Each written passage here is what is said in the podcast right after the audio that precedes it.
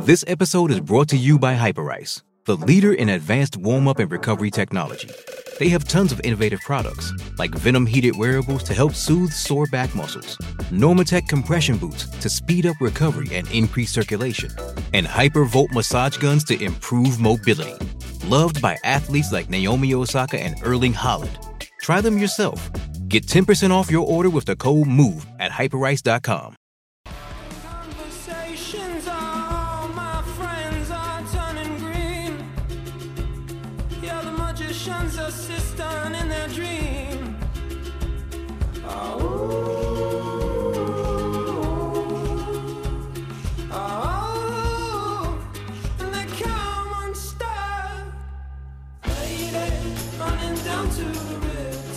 Right around Australia, wherever you might be, if you're joining us for the first time on a Thursday night, we're going to warm up the weekend and a big weekend of footy and a big weekend of sport by essentially opening up the Harcourts open line and letting you have your say.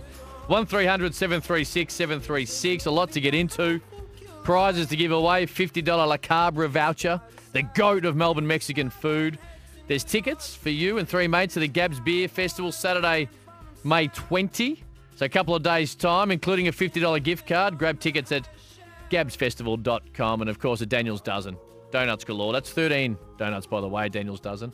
If anyone else is craving donuts, you can find your closest Daniel's Donuts at danielsdonuts.com.au or you can call me, impress me with whatever you want to say, and I might just give them to you for free. 1300 736 736. A fair bit going on in the ins and outs. Going to get to your call shortly. Ins and outs. Christian Salem will play his first game this year for Narrm tomorrow night. Big one tomorrow night because they take on Yartapuulti, which of course is Port Adelaide as we start Sir Doug Nicholls round. It's going to be a huge Friday night game. Uh, Sparrow is out. Petty is out as well. Sparrow with suspension. Petty with that foot. It's going to be a big one. Lyset's going to be in, and he has to be in, and he has to play well if they can knock off Max Gawn and Brodie Grundy. That is starting to click nicely. Some bad news for Port Adelaide, and I continually say that Charlie Dixon is by far their most important player. By far. When Charlie Dixon plays well and is in a menacing mood, they traditionally win. That quad injury is still bothering him. He'll miss another week. Uh, Mitch Duncan's out. Ollie Henry and Jai Clark out also. But Jack Henry, Tyson Stengel, and Brad Close are back for the Cats who take on the Dockers. Ainsworth back in for Gold Coast. Um, actually, so is uh, Nick Holman. He's back in as well. But it's a big Q clash and a big opportunity for the Suns to stand up in a big game. And again, get more credits in the bank as they head towards doing stuff that they continue to tease us with and maybe play September. And unfortunately, I'll touch on Sydney a little bit later on in the show, but uh, no Hickey, no Logan McDonald, and no Callum Mills. 1300 736 736. And I'd better mention, because there seems to be a hell of a lot of St Kilda fans, there is a big one here.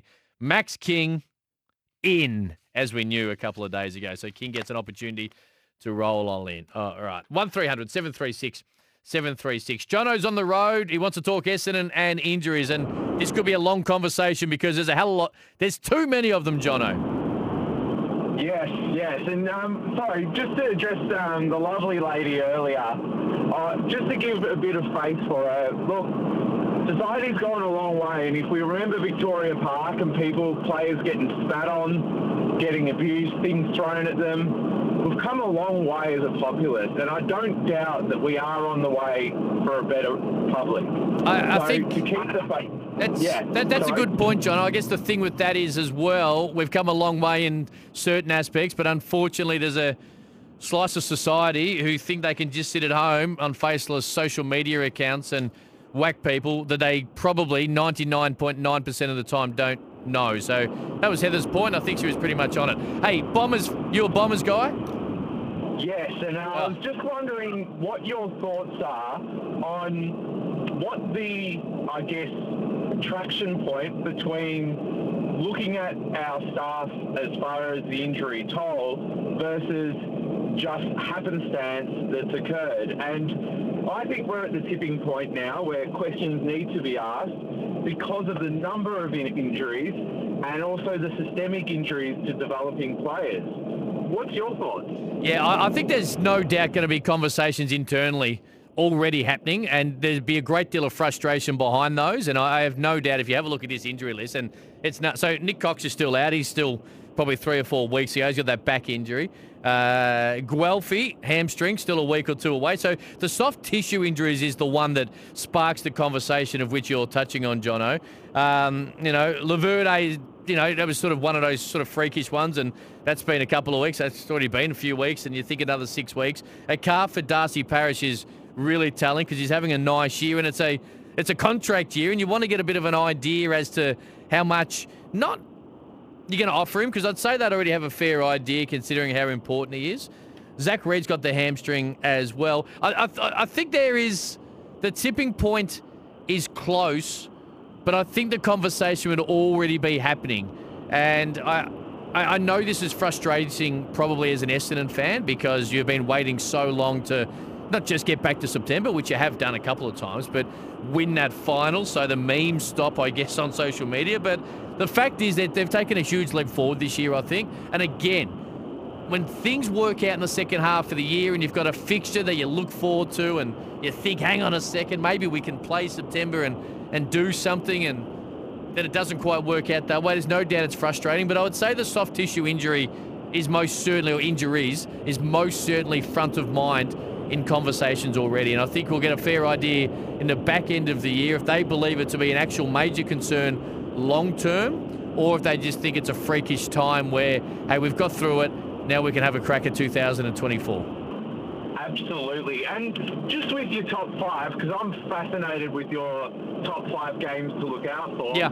I really hope that there's one that encounters probably a, a Hawthorn North Melbourne or West Coast North Melbourne. Because let's be honest, this is probably the most valuable pick in the draft that can be used in a myriad of ways.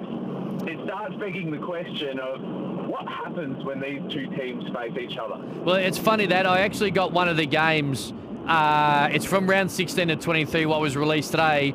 And I've got a notable mention to the West Coast Eagles v Fremantle in round 22 because I, I know the Eagles are in absolute all sorts when it comes to injuries. And it'll be interesting to see how it plays out. But we know that these derbies can sometimes be fiery and a team can play well. And in fact, West Coast played really well in the earlier showdown. Uh, uh, sorry, the derby earlier in the year before injuries got them. But if they're there within a millimetre or a loss or two of Harley Reid, who of course is the uh, 100% go-to pick, this could be a derby that is absolutely falls flat in round 22. So uh, that is definitely in the conversation for later in the hour, Jono, and uh, appreciate your call. Thank you very much. Jono on the road. They've got injuries galore, Essendon, but I, I absolutely 100% believe that there is no doubt going forward they have taken a step in the right. In fact, probably 10 steps in the right direction, although as as a football fan, it can be frustrating. Uh, Marcus is in Mont Albert on 1300 736 736. Marcus, hello to you. Hey, mate. How's it going? Good, man. Fire away. Um, just wanted to talk about the um, Clarkson uh, thing that's happening at the moment. I'm I'm a North supporter, but um, I just wanted to kind of just say that I think um, the media should be taken accountable for, I guess, some of the things that always get said about um, certain uh, issues and all that. And I think what what Clarkson's going through at the moment, um, like the other caller called before about um, Kane Cornes saying something about uh, list turnover and all that stuff and how he's worried about that. But um, North Melbourne's never had any, um, well, hasn't got a record of um, high turnover of players, um, you know, historically.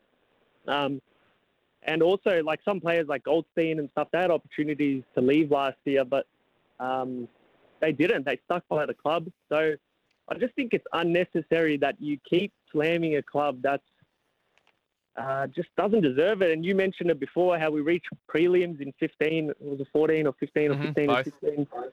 Um, there's still recent success there, and, and they try to do the best they can. And we're slamming someone that's come in. I saw a post on Instagram, I think it was Fox Footy, how they compared Fitzroy to North Melbourne and saying, like, in the last 70 games, whether it was North Melbourne has got 12 wins or Fitzroy's got 12 wins.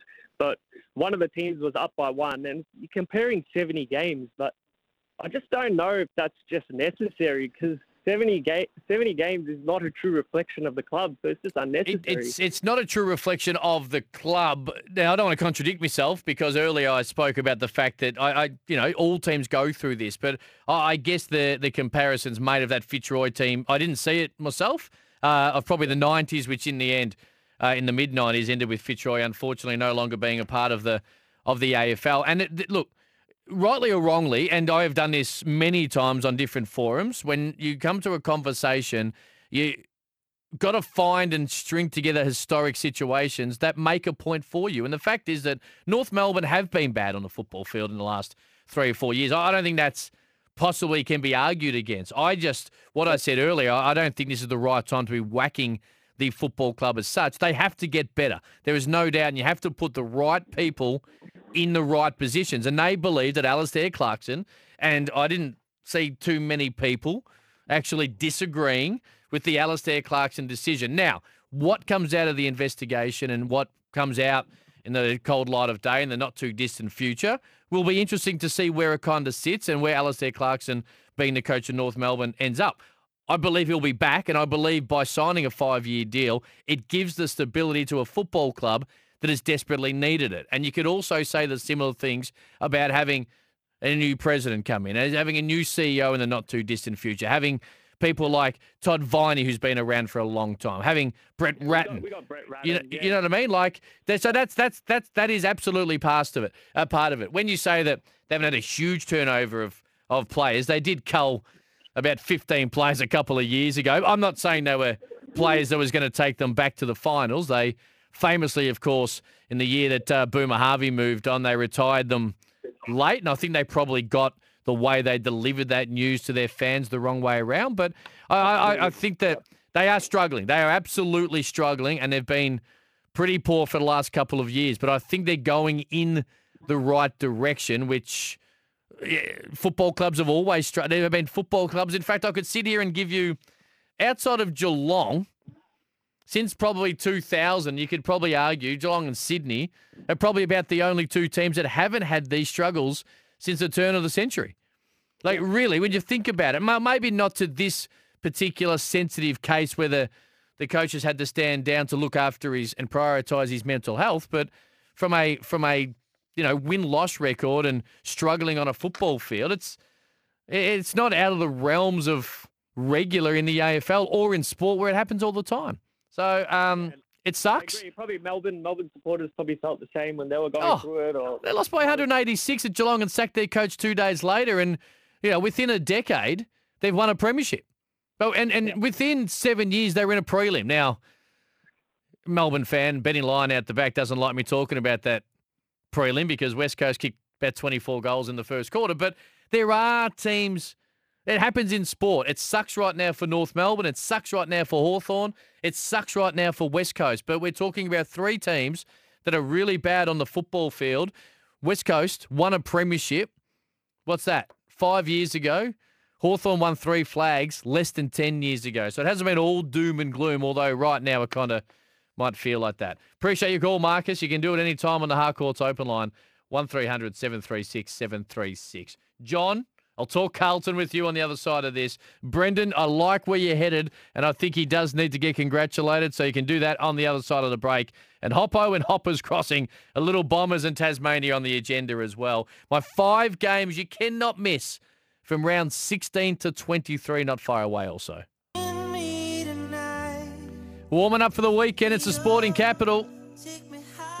Right around Australia on SEN, you can get involved very simply. 1300 736 736. The Harcourts open line is open. The temper text machine always in full force 043398 1116. If you can't jump on the phone, I can tell you that if you can, prizes to give away. Plenty of prizes. Daniel's Donuts, $50 Cabra voucher. If you love Mexican food, the goat of Melbourne Mexican food is La Cabra. And if you love your beer and you're free on Saturdays, a $50 gift card for you and three mates here to the Gabs Beer Festival. And if you can't win them, grab tickets, gabsfestival.com. Let's get to Brendan in Camberwell, who, who wants to congratulate a very fine footballer. Hello to you, buddy. How are you, mate? Hit me. What do you got? I, I just want to really acknowledge um, uh, Nick Vlastuin with his 200 games.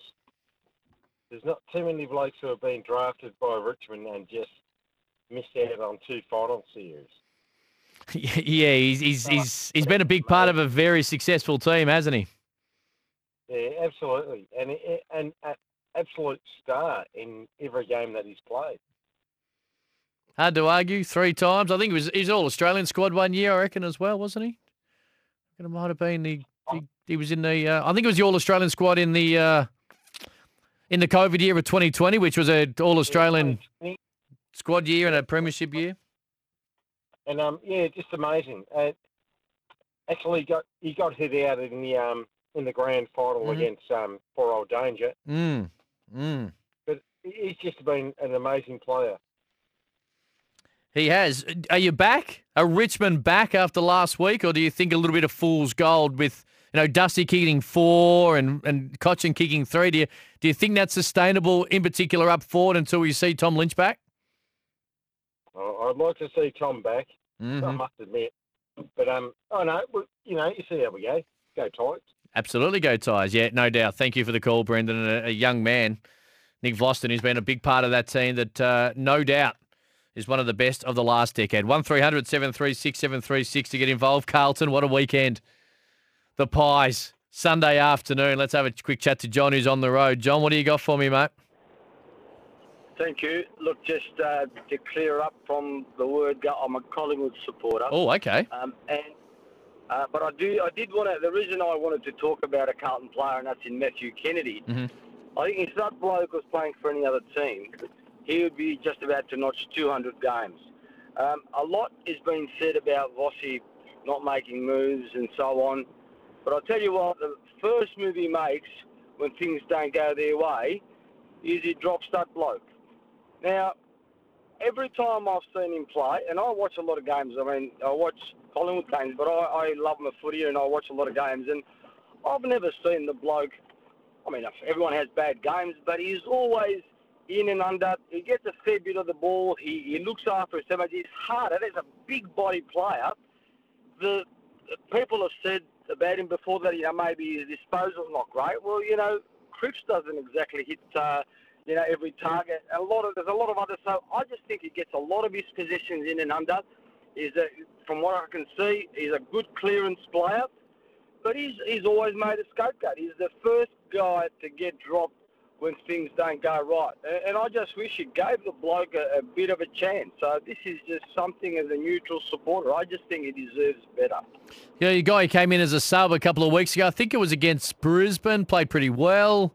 Got an opportunity. Came into the middle of the ground. A lot of conversation around that. I guess when they they've got a midfield that, in the eyes of many and myself, is is pretty heavily stacked and has a bit of depth about it. And sometimes there's a guy on the periphery, and we've seen it a lot in AFL where players, for whatever reason, can't get a decent, consistent crack at it because of of depth. I, look, I think a perfect example, you know, and maybe not, you know, identical players, but Lipinski's a, a really good example. Western Bulldogs on the periphery couldn't get into that team because they were, you know, they were strong.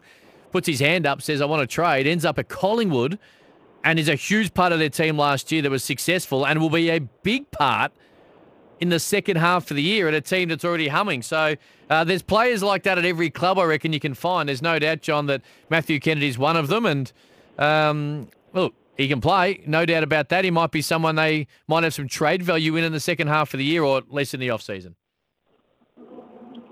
Yeah, well, I'm not sure they're giving him much currency. Well, uh, the way the way true. they're going. Um, uh, so, and, the other thing with Lipinski, I mean, that's a good point. But he was a yeah, he's a much younger player. He was 2021 when he Hmm. wasn't uh, when That's- he was on the fringe. But this guy's been around for a long time. He's a big body player. Strength. Um, I, I just think they could get a lot more out of him if they use some of their um, some of their other soldiers around the ground. Maybe mix it up a little bit and give this guy some some work to do in the middle of the ground because um, he's, he looks like a clearance beast. He tackles um, and he's, he's a big, big boy. So He is. yeah, just uh, just a casual observation, even though it's not Friday. It's a good point. Thank you, John. Appreciate it. Huge game on the weekend, of course, between the Blues and the Pies. Eh, Good point, though, about the currency. Too often we get to the end of the year, a club puts his hand up or a player puts his hand up and says, I want to go somewhere else for, you know, maybe another crack at it. I need more opportunity. And then clubs ask the world for them. And then the other club says, well, you don't even play him. So how can you ask the world for him? It's a merry-go-round. But it's a good point that your currency does get hurt if you can't break into the 22 each and every week. 1300 736 736. Hoppos and Hoppers Crossing wants to talk, well, about Tassie and the Bombers. Fire away, Hoppo. What's on your mind? Yeah, g'day, Cam. How are you, buddy? Good, mate. That's right. Listen, mate, just a couple of quick things there. Um, with the Bombers, they are doing a lot better, I reckon, under uh, Brad Scott. Um, but they are doing well. Uh, but the thing is, mate, they've got to, they need to get their off-field issues sorted out. Um, you know, as well as their um, on-field stuff. You know, so what do you think is going to happen at the end of this year regarding the off-field personnel? You know, like uh, Dodoro and uh, uh, you know, and the assistant coaches. Maybe you know. I mean, do you? So you're talking about the uh, the chatter a couple of, you know, maybe a month or six weeks ago about Dodoro and Josh Mahoney maybe not seeing eye to eye. Is that what you're referring to? Yes. Okay. Yes. Uh, look, I, I have no idea how true that is. Of course, it's been spoken about a fair bit, and there are people who suggest there might be a a a little bit of a situation where they don't exactly always be on the same page. I have absolutely no idea. Adrian Dodoro's done a pretty darn good job at Essendon, and they've been able to get players, a lot of players they've targeted that other clubs have wanted. And Josh Mahoney's been around football for a long period of time and, and had some success as well. So uh, I, I can't comment on how true that actually is. What I will say is that the club on field have been playing great. Uh, now, Anzac Day, three quarter time, should have probably led by eight goals. Probably should have put the game to bed, but that doesn't happen a great deal. Collingwood allow teams to not do that, and then they strike in fourth quarters. And since then, they've had injuries. They, they've, they've had injuries. They were pretty poor in the first quarter against Geelong. Since then, they sort of went okay. They then went to Port Adelaide, had a chance to win the game. Injuries galore. Port Adelaide, a good team. And then they lost to a Brisbane team where they fell away in the second half due to depth. So uh, I, I think that everything's happening on field. Stuff that happens off field, if it becomes a burden to what's happening at on field, then it's a concern. Their on field stuff right now is injuries. Absolutely 100%. And they've played four teams in the last month that legitimately could be the final four come the end of the year. So, uh, look, I, I don't have any idea of what's going to happen if they don't get on, if they do get on, if it's rumour, if it's actually fact. I don't know. All I know is that Essendon's on field performance has been a hell of a lot better than it has been the last couple of years. And I, I think there's a lot more positivity around this football club on field than we've probably seen for a decade since the supplement saga. So um, I can't really answer your question. Very rarely do I sit on the fence, Hoppo, but uh, they're playing good footy. And if they had more soldiers on the park, they'd be even playing better footy. Collingwood. I reckon they could have beaten Collingwood. You know Oh. that uh, game. You know, uh, uh, uh, they were in front there. You know, for a lot of part of that game. You know, and. Uh, Yeah, I, I, well, they, they honestly, without Jordan De Goey, I think that game would have been done at three quarter time. And then Nick Daicos stands up and does what he does, and they are able to run over a team in Essendon who probably went into their shell a little bit, which is not uncommon for a team, a youngish team, or, or a, a, not in, inexperienced is probably the wrong word, but inexperienced in believing in what they can do. Collingwood believed in the fourth quarter, and it was pretty obvious early in the fourth that they were going to have a run at it, and Essendon just needed one goal, which they unfortunately couldn't get. Hoppo, appreciate your call, man, as always. Uh, Oh, you got something else? Uh, yeah, just about the Tassie uh, situation, mate. Hit me. Uh, you get these dinosaurs down there, you know, mate, that want to stuff it up. You know, now, look, uh, uh, uh, will this go ahead? You know, like, I mean, the deal's been done, hasn't it? Deal's been done. Tassie's going to go ahead. It's just the situation now about uh, the actual stadium, and I- I'm not a huge political person, so there's things that are a hell of a lot, you know, in the political world that I don't understand because honestly, I'm a simpleton and only know sport. But obviously, a couple of people crossing the floor is one thing. There's a continual, you know, little bit of ill feeling right now when it comes to the opposition as well. But what I will, I will say this about the stadium, Hoppo, that I think will probably get done. But Well, It- let's hope so, you know, because Tassie need a team, mate, to make it uh, yep, I look. I think Tassie's coming in. National comp. I'm not, I'm not worried about that, Hoppo. I know there'll be some complications. I'll iron it out. Tassie will come in. This is what I'll say about the stadium and what they need to do. They need to put a retractable roof on it. Now, I don't know oh, financially how much that is, but the Tasmanian team should play in the elements because that is going to be a huge, a huge home ground advantage for the Tasmanian team who is used to it. You know, 11, 12 games a year playing in absolutely bitterly cold weather. The moment they put a roof on it, it takes mm-hmm. away a little home ground advantage of playing in sometimes three and four degrees, which other teams aren't used to it. Don't make it easier for, you know, the mm. Brisbanes and the, the Gold Coast and the Fremantle and the West Coast Eagles to go down there and enjoy nice, pristine conditions. Get them down there in the sleet and the rain and the absolute monsoonal conditions you can sometimes get in Tasmania and revel in it because that's something that I think could be a couple of goals for Tassie. We can't disagree with you, mate. Thanks for your um, uh, your chat. Good to talk to you, buddy. I always appreciate Hoppo. Thank you for holding on the line as well. Uh, 1300 736 736. Aaron's in Sky. Aaron, Saners, hit me. What do you like or you don't like? Um, yeah, how are you, Cam? Good, man. How are you? Yeah, yeah, good, good. Um, firstly, I'm very excited to see that um, the world's fastest contract extender, Anthony Caminiti, got signed up for three years Yes. yesterday. Yes. I, I'm excited to Um, see him and Max King inside the same 50. I, I, I almost see them if they can develop and really learn how to coexist. I actually could see them in a year or two being in the next sort of Curnow McKay, that one-two punch down there with the athleticism and the um, and just the the presence that Max King has. But I feel like Caminiti, once he develops his his game sense at the top level, he's got that athletic build that, that he sort of floats through the air almost when he's crashing into packs. So it's exciting. Um, I am a little bit concerned about our midfield. Mm-hmm. Um, in that, uh, I, I don't know. I don't think Jack Steele's bounced back super well yet from that broken collarbone. I mean, it was a pretty horrific injury, um, and he was really starting to get into his work when that happened against the doggies. but um, I feel like if we can inject Jack Sinclair into, bring him in and out of the middle, almost like a, a bit of a sugar hit, um, and maybe he plays 50% of game time in the middle, but floating in and out. I think he's just going to inject a little bit of pace, which I think is something that we're sorely missing. Mm-hmm. Um, he can sort of go in there and really, once he gets that football on the outside, sort of break those lines, which is something that Jack Steele, Brad Crouch, those guys are not necessarily going to be able to do. Yeah, that, Um, that's a good. You, you need that. You need in today's AFL in particular, you need to be able to break the lines because the the big boys. And you're right about Steele. That the fact that he did that interview on the ground and said, "Ah, "I'm all right," and then you know an hour later it's like, "Well, he's got a busted collarbone. He's out for six weeks."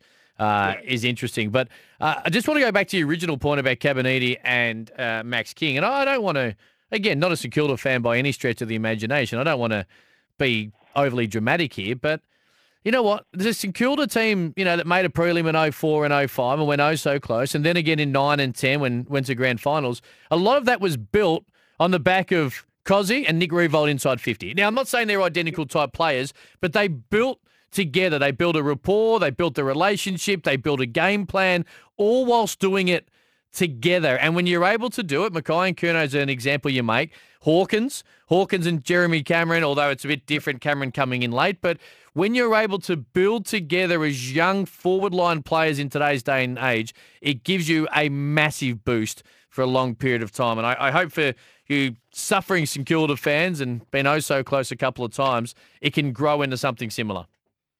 Well, that, that would definitely be um, something something that, that we're, we're, I suppose, going to hang our hat on a little bit. And if you go back through premiership teams of this century, a lot of those great teams, the Hawthorns, the Brisbanes, the Geelongs, they had that one-two punch up forward. It was something that, that was, uh, I suppose, a constant across those teams.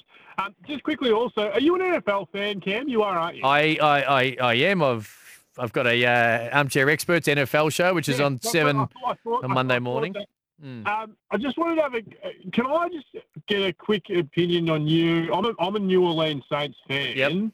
Um, what do you think of Derek Carr coming in under centre for us? um, and then obviously we we trialed. Um, oh, what was his name? Not bloody Bridgewater. Um, had the knee injury, came across from. Oh, I bloody forgot his name now. Now I can't even remember who the hell was. Um, I was No, was, Winston. um, yes, yes, Yeah. Winston. Yep. Yeah, we, we, we tried Jarius Winston. Yep.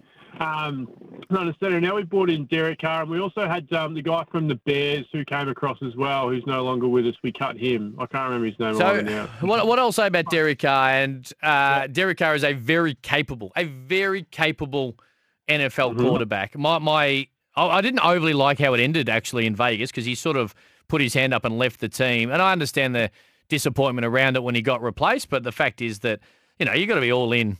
I guess the quarterback position's a little bit different to traditional sport positions, but.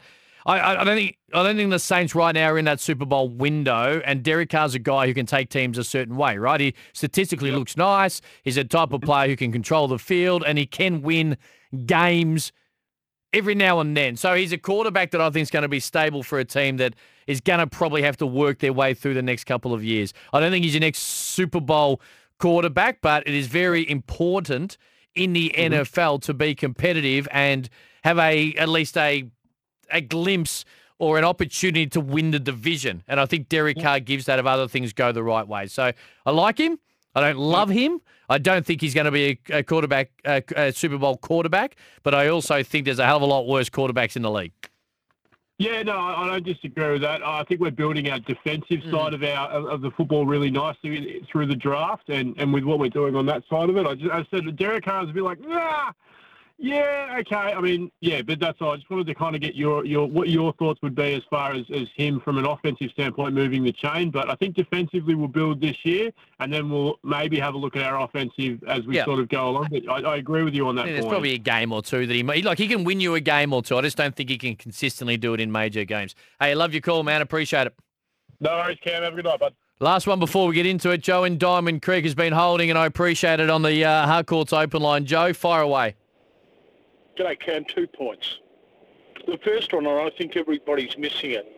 Hawthorn commissioned a report. Is that correct? Believe so, yes. So um, that report gathered some allegations, and they were serious allegations, hmm right? But he never spoke to the three people that that the allegations were made against. So th- their allegations, they're not proven. hmm who leaked who leaked it? Because the leaking of that document created untold damage. So why hasn't it been investigated on who actually leaked that report? Hey, because those people's reputations have been tarnished without having an opportunity to address those. And I think that Joe has been a very prevalent conversation since the situation arose, and there was stuff that became open to the public that was extremely unfair towards both Clarkson and Fagan. I can't tell you 100% exactly who who leaked it, and I no my point yeah, but that's my just, point is yeah. my point is cam Mhm. why hasn't the focus been on the leak But but ha- because the focus. Uh, well, but firstly, how do we not know it's being not being investigated, and how, how do we not know that it is part of everything that's being investigated right now in the investigation? Like, like we, we don't know. Like, and it, guys, if, if I'm making allegations against you, Mm, they're allegations, right? yeah, Until you you you have an opportunity to address those Yeah. allegations, nothing's proven, agreed. right? So if I leak it out, right, your reputation's impugned, isn't it? Yeah, Without absolutely, you having a say. absolutely. So why hasn't the focus been on the people that have leaked it out? Yeah, why so- hasn't been an investigation to find out the cause of the leak? So, firstly, created the damage. I agree, absolutely agree, and I think that's been a, a major conversation. But ha- how do we? But No, hang on, just- a just- conversation. Well, it has been a major conversation because that's kind of what has been going on for the last sort of four or five months to suggest that it's unfair how this stuff's been leaked and Clarkson and Fagan still haven't had their chance, their their rebuttal yet, or at least to give their sides of the story. I think that's that's been pretty well spoken about, right? It absolutely should not have been made public. What I will say though is that how do we know? How do we know that it's not being investigated? Or are we just assuming because we haven't actually heard about it, ironically, that it hasn't been leaked? no, nothing can be investigated. There can't be an investigation if the, the other people haven't got an opportunity to address the allegations. Yeah, but hang on. You're, you're asking if it's been investigated about the leak. They might actually be trying to investigate the leak as part Oh, of. Okay, no, You know my I point? haven't heard anything about an investigation. I, I know. I know. I, I don't know. I, I know we haven't. So- I know we haven't heard anything why about have- it. So why hasn't the journalist put that to the AFL, put that to Hawthorn, put that to the consultant? Did you leak it? Did you leak it? Did you leak it? Why hasn't that come out on the broadsheet? I. So that's my first point. Yep. My second point. And just quickly, Jay, before you go on, I, I don't overly disagree with, and in fact, I don't disagree with anything you've just said. And the fact is that it has been at different points ran really, or seemed to be from the outside run really poorly.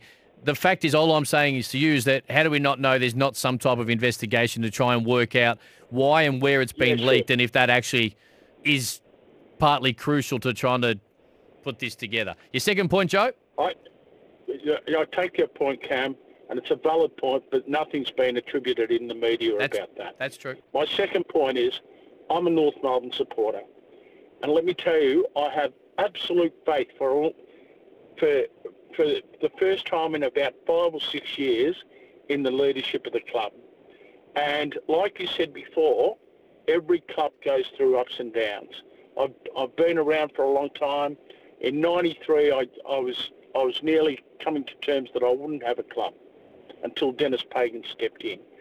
Now I have a look at the attacks of a couple of journalists, and you ask North Melbourne, they'll tell you who they are. But I'll name one, Kane Cornes. He there's no balance. He hasn't talked about St Kilda at the start of the year, about the dramas that they had. He's just personally continually attacked us right through. He, he accused us of booing at the Collingwood game. Uh, uh, Jason Horne-Francis. What North Melbourne supporters were, were at the Collingwood game booing Jason Horne-Francis? And I, I think this imbalance that he's showing is embarrassing to the radio station. But is it? I'm trying to work out what the motive is. Is it because we gave his father the flick back in the 80s? I think you're don't Just I've got to squeeze a break in. I'll say the good thing about Kane is is that you can call him Fireball Friday back tomorrow morning, Joe. What I will say is that he, he, he don't don't overthink about why he is doing it. Kane is as he does with everything. He speaks, and he spoke about this the last couple of weeks. He speaks based on what he's feeling and what his beliefs are on, on certain issues and many issues, many and varied issues in the AFL. Joe, I, I love your call. I've got to get to a break. I do apologise, but what I will do is put you uh, next door to Benny and uh, give you the La Cabra $50 voucher as well when it comes to uh, the GOAT Mexican restaurant is La Cabra. And Joe, thank you for your call. A quick break, plenty more next. On a Thursday night, it is the sporting capital. We're warming up for the weekend. I've been threatening to do this all night, but the Harcourt's open line's been on fire, and I prefer it that way to hear from you. And this is what this station's about talk back. But the five games that you can't miss, round 16 to 23 was announced today. So was the fact kind of yesterday that the AFL Grand Final's not moving. It's been overtaken. By that, I mean moving time slots, overtaken by the news of today. So the top five games between round 16 and 23, you most certainly cannot miss. And half alluded to it earlier. The Derby. It's in round 22 on a Saturday night. The Eagles v the Dockers. Now, it doesn't exactly seem like a game that's going to set us on fire because the Eagles could well be well and truly done. Well, they are done, but could already be on Mad Monday style. But they take on a Fremantle Dockers team that'll be fighting for their life. So, eh, human instinct will probably at some point possibly kick in if Fremantle are trying to get to September and the Eagles are trying to say, well, a win's going to hurt us. It's going to be a weird, weird derby. That's at number five. At number four, it's the Adelaide Crows and Port Adelaide. And I'll tell you why. Because in week round 19, the week before, it's Melbourne and Adelaide at the MCG. People are starting to believe the Crows can win the flag. I'm not one of them yet. But if they go to the MCG and knock off the D's on a Sunday in front of the raucous D's faithful, we'll start to really take them seriously. And then the week later, it's a showdown where if they beat Melbourne, they can believe they can win the flag, and Port Adelaide probably already do. Not that the showdown needs any extra sort of intense drama around it, but that's a back to back week for this Adelaide Crows team that has surprised many. Tex Walker not in this week, by the way, as they take on the Dogs down in Ballarat. The number two game you've got to see. Thursday, July 6th, it's round 17. It is on a Thursday night at the MCG. It's Richmond hosting the Sydney Swans. Now, two teams that we're not really sure on. They've had an abundance of injuries, in particular the Swans. But it's going to be last ever MCG game for Buddy Franklin. And Joey Montagna said it really well on the first crack on Fox Footy Sunday night. We should be celebrating this guy. We should absolutely be celebrating this guy. And that's going to be the last major time we'll see him. He does play. He does play at Marvel Stadium in round 20 against the Bombers. So we'll see him in Melbourne again. But a man who twice went there in the biggest stage and got it done as part of the Hawks, that Thursday night, we should be 80, 85,000 there. We should be jam packed. Again, two teams fighting for their lives. And the number one game you just absolutely cannot miss is round 23 at Marvel Stadium. At Marvel Stadium, the Pies and the Lions. This might be a grand final preview under the lid. Friday, August 18, possibly a grand final preview. And I'm going to tip should break the record. Should break the Marvel Stadium record for spectators at an AFL game. Round 23, Friday, August 18th. The Pies v the Lions. Number one game, 16 to 23. The rounds were announced today.